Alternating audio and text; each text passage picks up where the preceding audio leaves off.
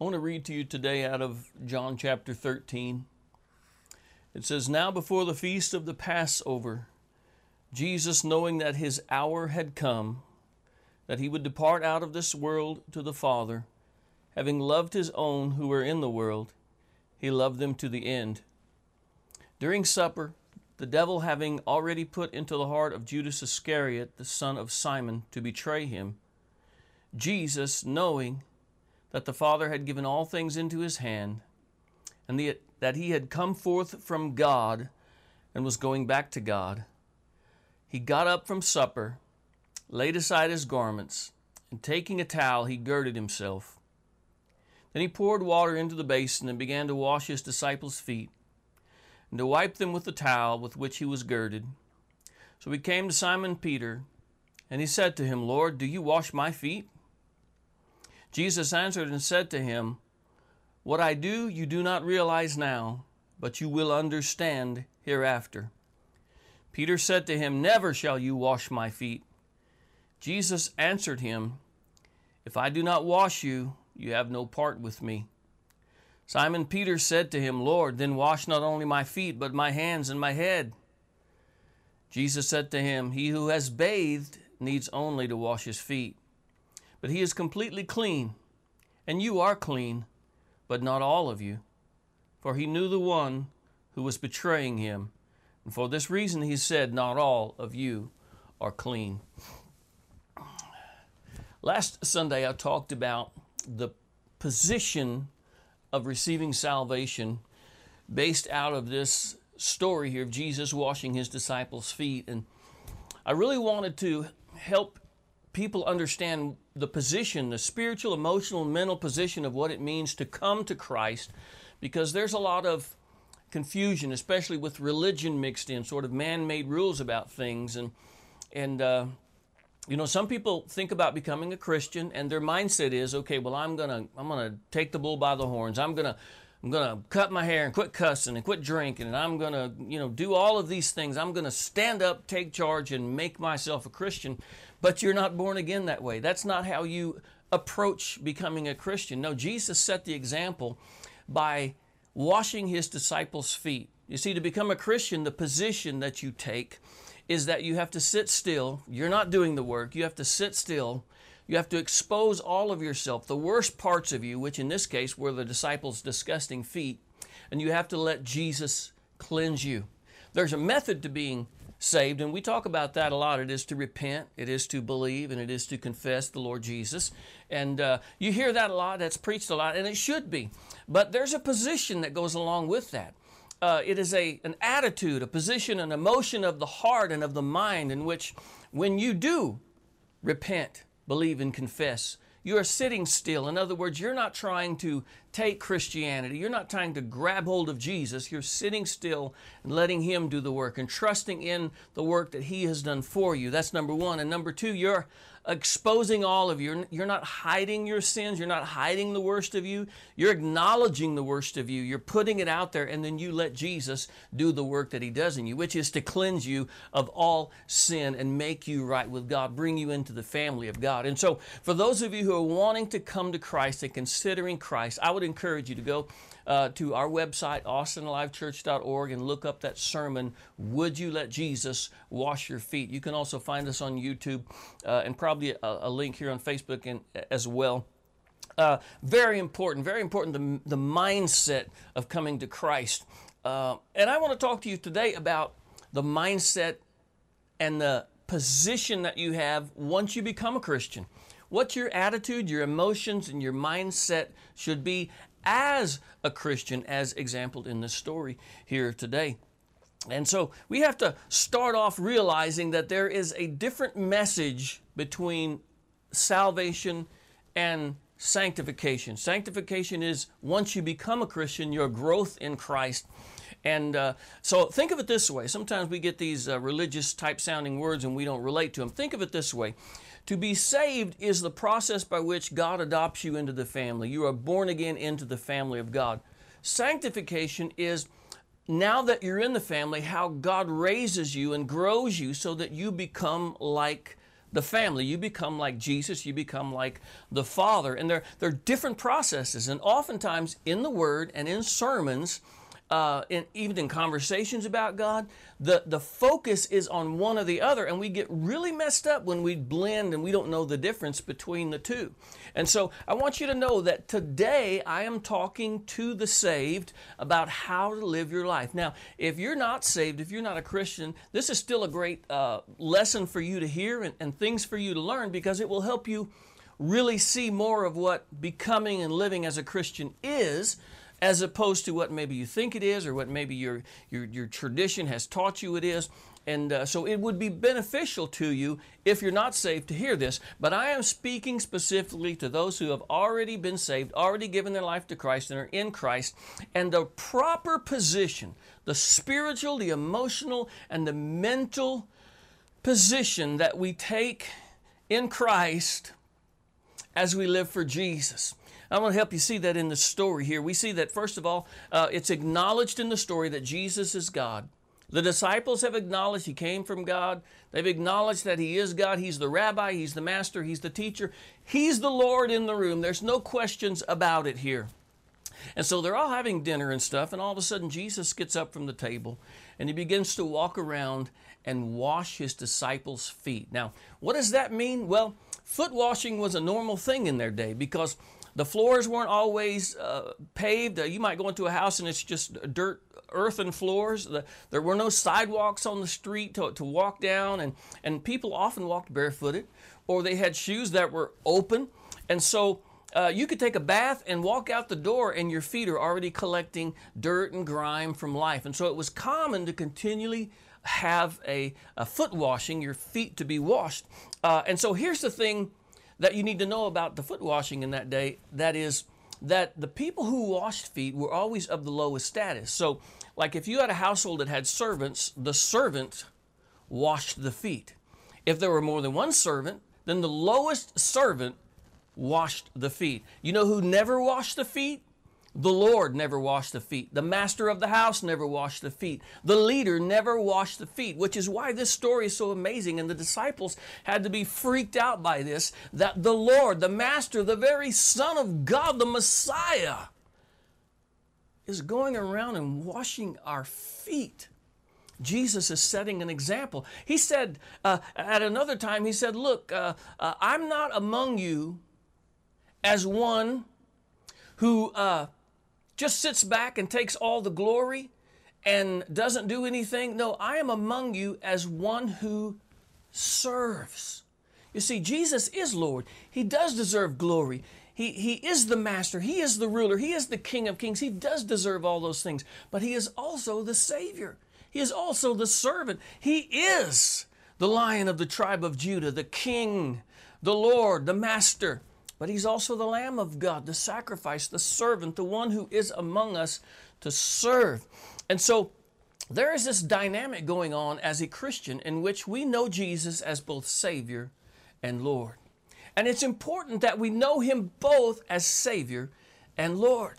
And I want to help you understand what position that is, how to maintain, how to live and walk in the position of knowing Jesus as Savior and Lord in your life. It's very important. Uh, and we're going to look at the life of Peter today specifically because we see here Peter, um, ever the enthusiast, always just grabbing the bull by the horns and just going out there for Jesus. Just he's the one who's speaking up He's the one who's saying what's on his mind. He's the one who pulls out his sword. He's the, he's the one out of all the, the 12 here who says, You're, you're not going to wash my feet. Never will you wash my feet, Lord. And, and, and the reason he says that comes from a good heart, it comes from a good place. Peter is saying, Look, Lord, you are my master. You are my Lord. And you shouldn't be washing my feet. I should be washing your feet. But listen to this listen. You can't serve God until he serves you. You can't love him unless you let him love you. You can't lift him up until he's lifted you up. And this doesn't end the moment we become saved. This is a way of life for the child of God. So Peter tells Jesus, Look, you're not going to wash my feet. That's not your place. I'm supposed to wash your feet. And Jesus says, Peter, if you don't let me do this, you have no part with me. You can't receive what I have for you if you don't let me do this. So Peter goes to the other extreme and says, Lord, wash all of me. Just, just wash all of me. And Jesus says, No, you don't need another bath, Peter. You've already had a bath. What you need is just to have your feet washed. And Jesus proceeds to wash Peter's feet. Now I want to get you, I want you to get the, the deeper meaning out of what's happening here. Jesus is teaching Peter something about the kingdom of God and about how to position yourself as a child of God. And so you come to Christ with a position of humility. You sit still, you let Him save you. And God doesn't leave you uh, in that position. He, he wants you to stand on your own two feet. He wants you to take the bull by the horn. So He wants you to serve Him. He wants you to do good works. He wants you to glorify Him. He wants you to take authority. He wants you to go out into the world and, and, and, and possess and, and destroy the works of the enemy. He wants you to have confidence in your relationship with Him so that you can go out and be the child of God that that He called you to be. He wants you to know it and walk in it. Do you feel that with me today? And this is this is what Peter is sort of this is the position he's in right now. He's like, We've already been down this road before, Lord. Uh, I feel like I've already been saved, and now I'm, I'm, I'm in a confident place, and so now I'm going to wash your feet. But Jesus is teaching Peter, Yes, you've had that experience. Yes, you've already been saved. You're already clean, but you still need to have your feet washed from time to time. Now, I know some of you right now are thinking in your minds that we're talking about uh, getting saved over and over and over again. No, we're not talking about getting saved over and over again. Some of you today have this religious mindset, and, and it comes from a good place, I believe, but it's where you're saved by faith. But once you're saved, you really have to live to a certain level to stay saved. And you have to always measure your works and your life. And if, you're, if they don't measure to a certain level, then uh, you're in danger of not being saved. And, and, and to some people, it's, it's it's really not not being saved it's being unrighteous or god's mad at me or or i'm going to lose my anointing there's all sorts of ways to interpret it but let me tell you something your position in christ is you didn't enter into it by your works either good works or bad works you didn't enter into it by your works and it's not kept by your works and you're not supposed to measure your place in Christ, your position in Christ, whether you're a part of the family of God, by your works. Mm. Salvation versus sanctification. Once again, are you a child of God? Versus, as a child of God, are you living the life that God wants you to live? Two different things, and when they get mixed together, we really get our minds messed up. And so, notice here what Jesus says. Peter had already been saved, once again. Let, let's look at Peter's sitting down exposing his worst moment with Jesus. You'll find that when when you remember the story when the, the disciples had, or Peter and James and John had toiled all night fishing. They were professional fishermen and they caught nothing. And they come back in to the shore and Jesus is there. And uh, they don't really know Jesus that well. And uh, they're just getting introduced to him. And Jesus tells them, Go back out into the deep and launch one more time. And Peter goes, We've done that all night long and it's a waste of time. Jesus says, just do it. So Peter says, Lord, if you say so, we'll do it. So he goes back one more time, and we know the story. They pull the nets up, and there's so many fish, their boats begin to sink. Uh, they've gone from nothing to overwhelming abundance. This is a miracle. Peter knows this is a miracle. So he gets back to shore, and the Bible says this watch this. Watch the position Peter takes when he becomes saved. He says, I am a sinner, Lord. Go away from me. You know what this is? This is the acknowledge Peter sitting down. He's at a point where he realizes, I can't save me. I've got some junk, some nasty part of my lives. I can't save me. And Peter is in the position to receive, to for he's in the position where Jesus can begin to wash the grime and the dirt and the muck and the sin out of his life. Jesus can bathe him, can cleanse him, and make him new. And I believe this is this is Peter's salvation moment. Now later on we see other evidence of it. Jesus asked the disciples, Who do you say I am? And Peter's the one who says, You're the Christ, the Son of the living God. And uh, another time we see that many of the, the people who were following Jesus left and uh, didn't follow him anymore. Some of the things Jesus was teaching was just too hard for them to take. And so they began to abandon Jesus. And Jesus asked his disciples, Are you going to leave me too? And Peter speaks up and says, Lord, where would we go? We've come to believe that you are the one. You are the only one who has the words of eternal life. Peter, in, his, in the story of Peter, we see that sitting down, that letting Jesus cleanse him and accepting him as Lord, we see him repent, believe, and confess Jesus as Lord. He's taken the position, he's gone through the process, he is a child of God. So in this story, when Jesus says you're already clean, he's telling Peter, You've already been saved, Peter. I'm not talking about saving you again. So for all of you who've been saved and you've been you're living your life in such a way that you every time you have a bad day or you sin or you get angry or you do something you shouldn't do and now you're worried about whether you're saved or whether you're righteous or whether God is mad at you or or he's going to uh, uh, uh, take his protection away from you. Listen, you need to let all that mentality go. That is a law based, old covenant, works based mentality it's not the relationship that God has with you. Every time you say to Jesus, Lord, cleanse me all over again and save me all over again, what Jesus is saying to you is, You've already had a bath. You've already been cleaned. We don't need to do that. You've already been cleaned. I hope you're getting this today because some of you are walking around with a sin conscious life. And the book of Hebrews says that the high priest who cleanses you, Jesus, by his blood that is spotless, he cleanses your conscience of sin. He cleanses your consciousness of sin. What does that mean? It doesn't mean you're not aware of sin in your life. It doesn't mean you don't want to do good and please God. It's a part of your sanctification.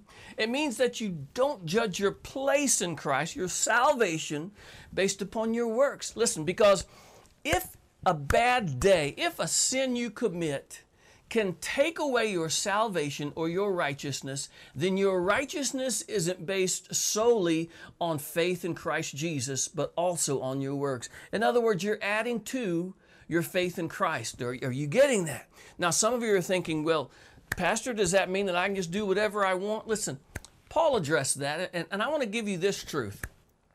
When you truly know who you are in Christ based on faith, you will want to please God. You will be more likely to be like Jesus based on your knowledge of who you are and your faith in Him rather than trying to work really hard to be good and not do bad. Some of you know what I'm talking about. Every time you get up and you try to not sin, you end up sinning. It's like you get focused on it and you just can't help yourself anymore. Your flesh just goes there.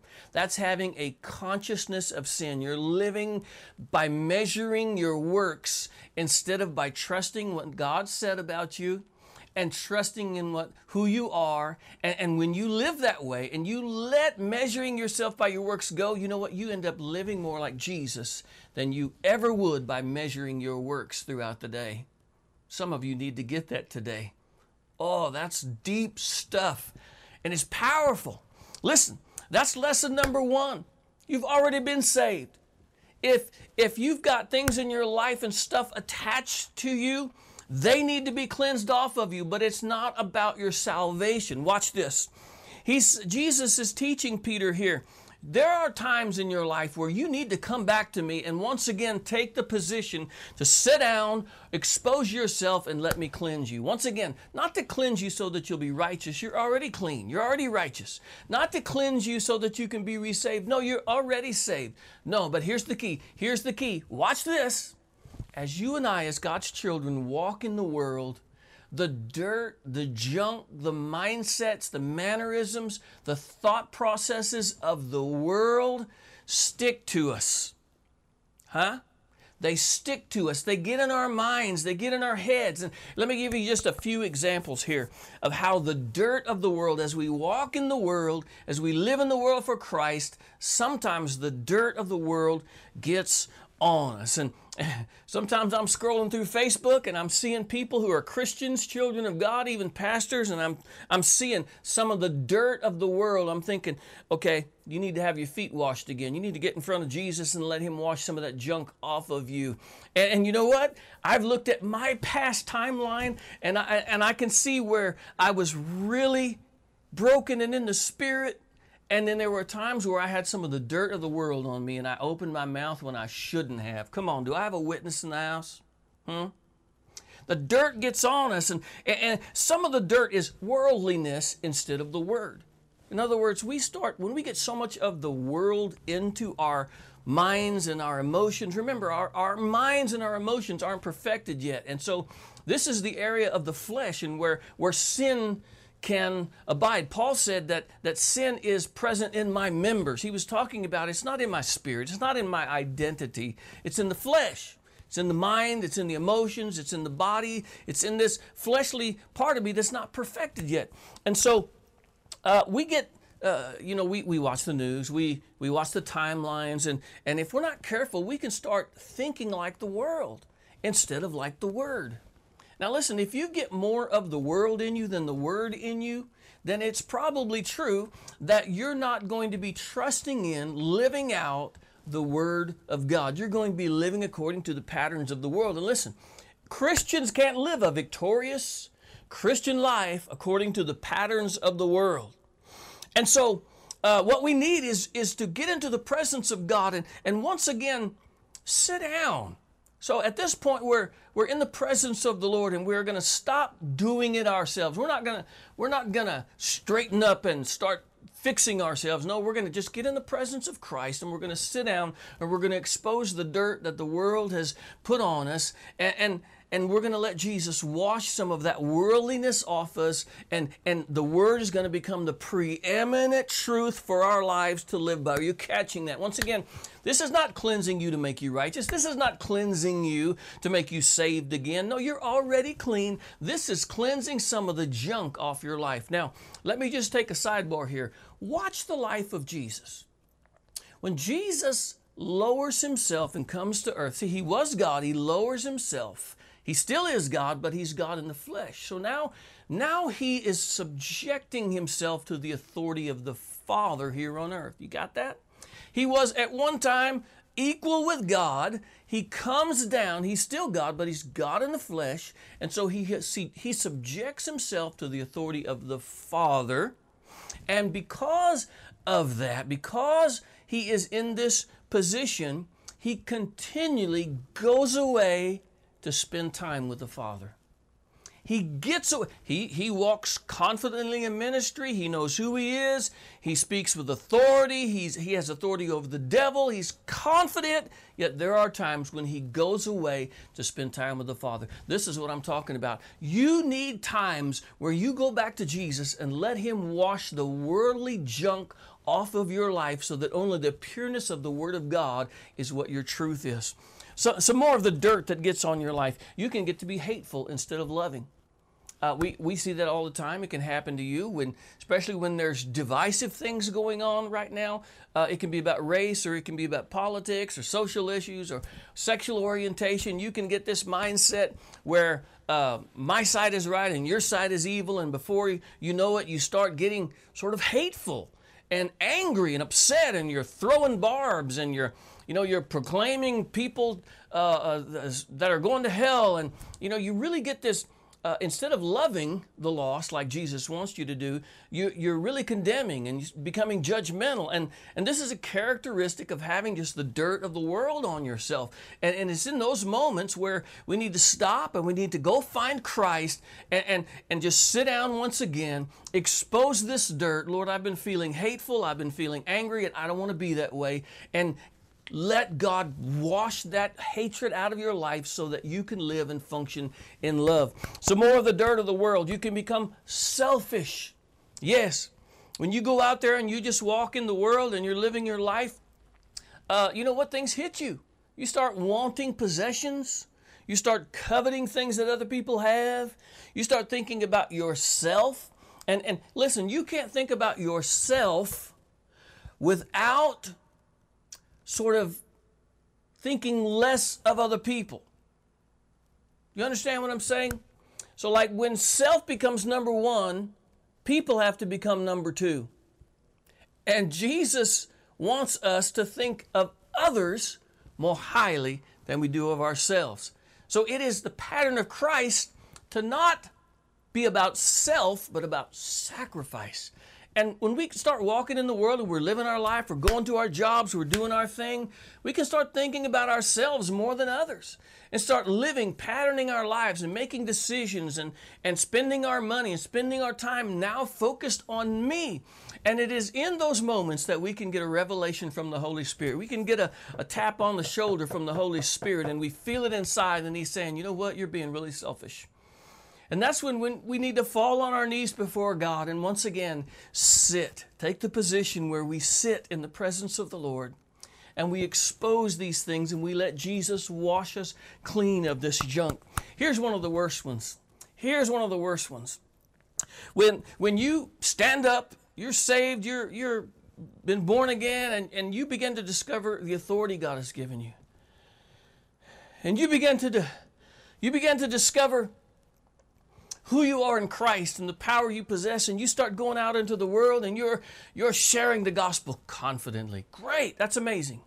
You're destroying the works of the devil. You're praying in faith. You're declaring. You're, you're prophesying. You're doing all these amazing things. You are attacking for the kingdom of God. That is a beautiful part of your walk with Christ. But here's the, the danger of that is that if you're not careful, it start that confidence starts to be based upon yourself and not God.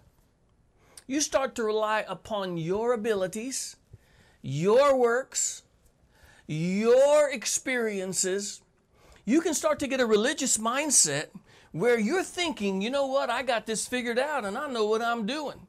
And you start to get sort of a self righteousness rather than a God righteousness and you begin to start functioning in your own strength and your own power, and you're confident in yourself. And this is when you hear that tap on the shoulder once again, and the Holy Spirit says, You know what? You've lost sight of the cross. You've lost sight of who saved you and who holds you. And you need to go back and spend some time in the presence of Jesus. You know, one of the most humbling things you can do is just stop and look into the presence of Jesus. Because all of a sudden, self confidence is emptied, it's gone. It disappears and it is replaced with God confidence. It's replaced with spiritual confidence. Yes, we should have confidence, but it should be confidence in the Word and the Holy Spirit within us and what Christ has done for us. It's not based on us at all. In fact, we shouldn't have any confidence in our flesh, but confidence in God who lives inside of us. What is our hope of glory? What is the hope? It is Christ in you. It's not you, it's Christ in you. But as you live and you walk, even in ministry, pastors and ministers, sometimes we can be so confident that we begin to trust in our own abilities and our own selves rather than trusting in God. So, look, I believe what Jesus is teaching here today is as you walk through this dirty world, you'll pick up some dirt, and you need to never lose your connection with me as your Savior. Yes, I'm your Lord. Yes, I'm your master. Yes, I'm your king. And yes, you will serve me. You will exalt me. And, and, and, you will glorify me. And you will sacrifice your life for me. And all these things you should do. But don't lose the connection of me being your servant, of me kneeling before you and washing you clean. It's not that you need to be resaved or be become righteous again. It's that you need to be washed clean and purified and, and your mind renewed and, and, the, the thoughts of the world off of you and the hatred and the division and worldliness off of you so that you can walk in the Word and in truth and in love and walk in who I called you to be. Listen, child of God, it is a beautiful synergy between Jesus as Savior and Jesus as Lord. They are dual positions that work together, two sides of the same coin. Jesus is Lord. We serve Him. We stand up. We do for Him. We, we exalt Him. We glorify Him. Jesus is Savior. We sit in His presence. We acknowledge our weaknesses and we let Him strengthen us by His love. We let Him wash the worldliness off of our life. And you need both positions. You need to live in both positions. It is a it is a incomplete and I would say an even dangerous thing when you don't take both positions. So if you've ever known someone who's always broken, I use the term broken. What do I mean by broken? I mean that, you know, broken you can think of it this this way you feel like you got your life together and you're in control and you got it all together and you go before the lord and you get in his presence and all of a sudden the the, the building of you that you built is broken. You realize that it's empty and it's founded on nothing and and you realize that God is the only strength. He's the only truth. He's the only hope and that doesn't end at salvation. We need that all the time. So uh, being broken is sort of a spiritual position of recognizing your own weakness and acknowledging God's strength and and we need that as much as we need confidence. We need brokenness and confidence and so when, when someone's always broken, what we find is that they're always begging God, they're always feeling their inadequacies. They never stand up and do for God. They never take authority. They're, they're always at the mercy of life and they're always sort of in the seated position. They're, they're not ever out there conquering the world for Jesus Christ. And they're not complete. That's not a complete position as a Christian. And that's not a good thing because you're not useful for the purpose of God. And it's, it's, it must be awful to always live that way.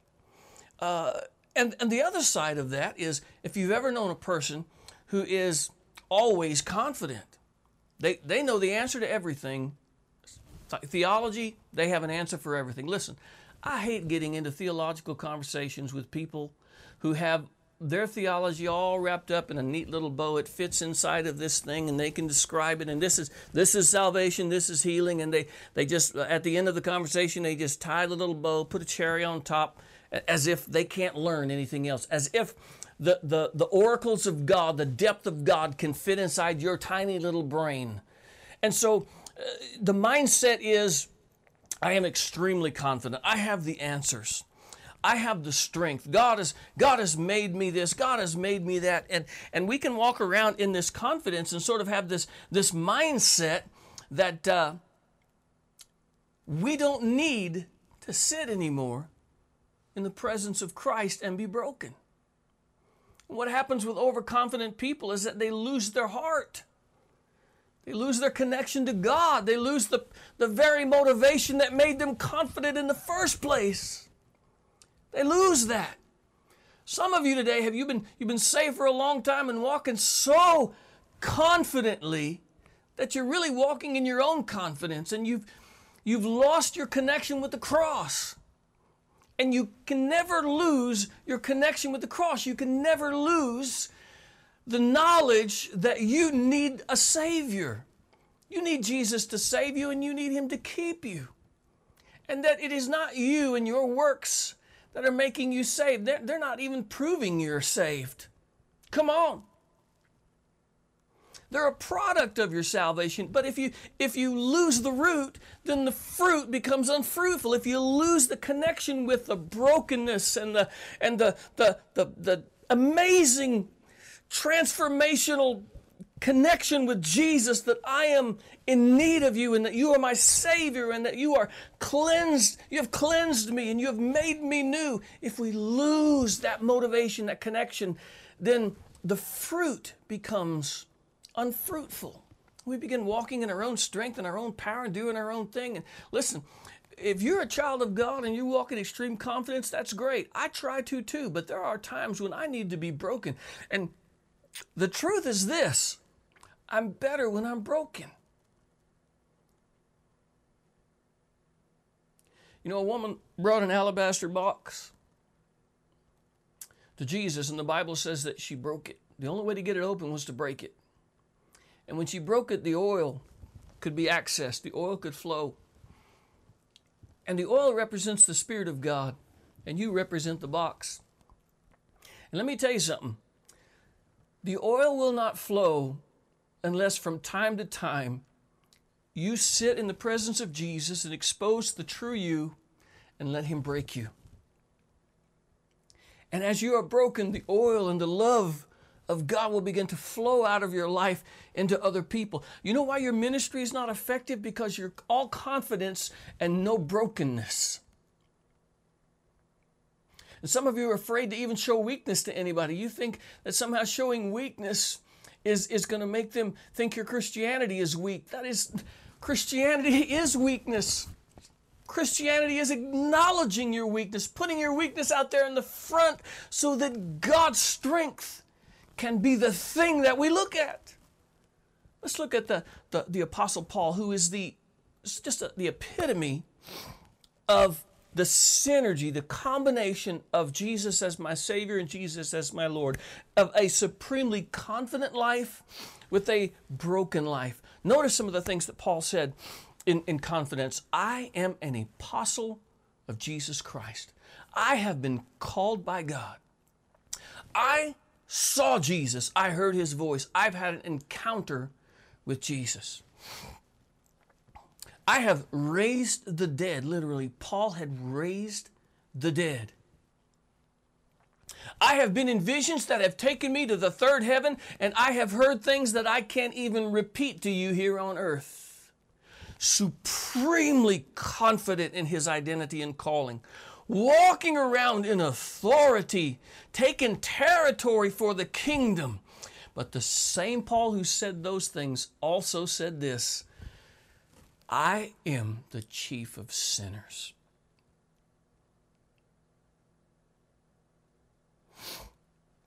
Who shall save me from this body of death? Oh, thanks be to God who's given me the victory. For there was a, Paul said, there was a thorn in my flesh, and I asked the Lord to take it from me three times, and He told me, My grace is enough for you, for my strength is made perfect in your weakness. So Paul said this I will glory in my weakness. Do you feel the Apostle Paul supremely confident in his identity in Christ?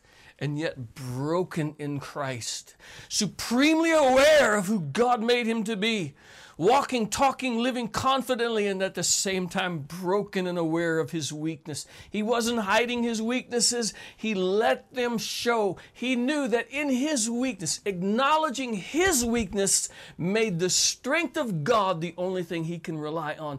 Listen, Paul had times in his life where he needed to get away and be broken again, where he had walked through the world and the dust and the junk of this world had got on his spiritual feet, and he had to go once again again and sit in the presence of a Savior and say, God, I've been hateful, I've been selfish, I'm, I'm thinking like the world, and I need you, Jesus. I need you. So I just want to look in your face.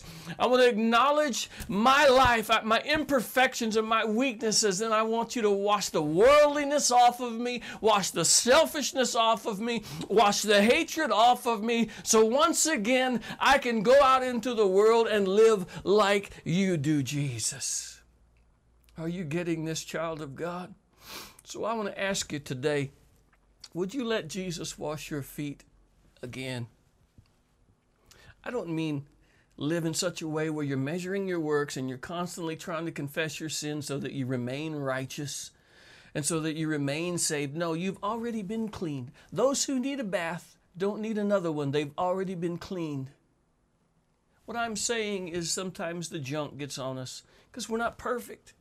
It gets in our flesh, it gets in our minds. And, and there's nothing that'll get rid of it. Trying won't get rid of it. Trying to do better won't get rid of it. It just makes it worse. It's like trying to clean your dirty feet with a dirty towel. It's not going to get the job done. The only thing that gets that junk off of your life, child of God, is to sit in the presence of Jesus. Sitting, once again, it's a position, a spiritual, mental, emotional position that says, I can't do anything to add to what you're going to do in my life, Lord. And exposing, just putting your feet out there, the worst and dirtiest parts of your life. Saying, God, I've really been hateful. I've really been angry. I've really been upset. I've really, I've really been uh, not like Jesus. And this stuff is attached to me, and, and I don't want it there. And as we sit and we expose our lives to Christ, He washes that junk off of us He takes us in the Word, and He takes us in prayer, and He takes us in worship, and He begins to shape us and mold us, and all of a sudden worldliness disappears as the Word takes preeminence. All of a sudden hate falls off as love takes preeminence in our lives. All of a sudden, we're not thinking about just ourselves and the, the, the things that we can get for us. We're thinking about others. We're thinking about eternity. We're thinking about the big picture. All of a sudden, we're not functioning on works and our own ability. No, we realize our weakness, and now we're functioning in confidence in God, confidence in His Word, confidence in the Spirit. Our strength is not in us, it's in Him. And so now, when we stand with clean feet, what happens is now we can be confident. Now we can walk out into a world. We've got the Word, and we're, we're, we've been with Christ. We've spent time with Him. We've got away, and we've been broken before Him. And now we can walk it into a world confidently. We can destroy the works of the devil. We can destroy, we can lift, we can heal, we can, we can build up, we can speak things that are not as though they were. We can declare things on earth and they will be declared in heaven. Yes, we can bind things on earth and, and they'll be bound in heaven. We can live like Paul in that supreme, confident life because we've spent time being broken in the presence of Jesus. When was the last time you sat in the presence of Jesus and let Him break you?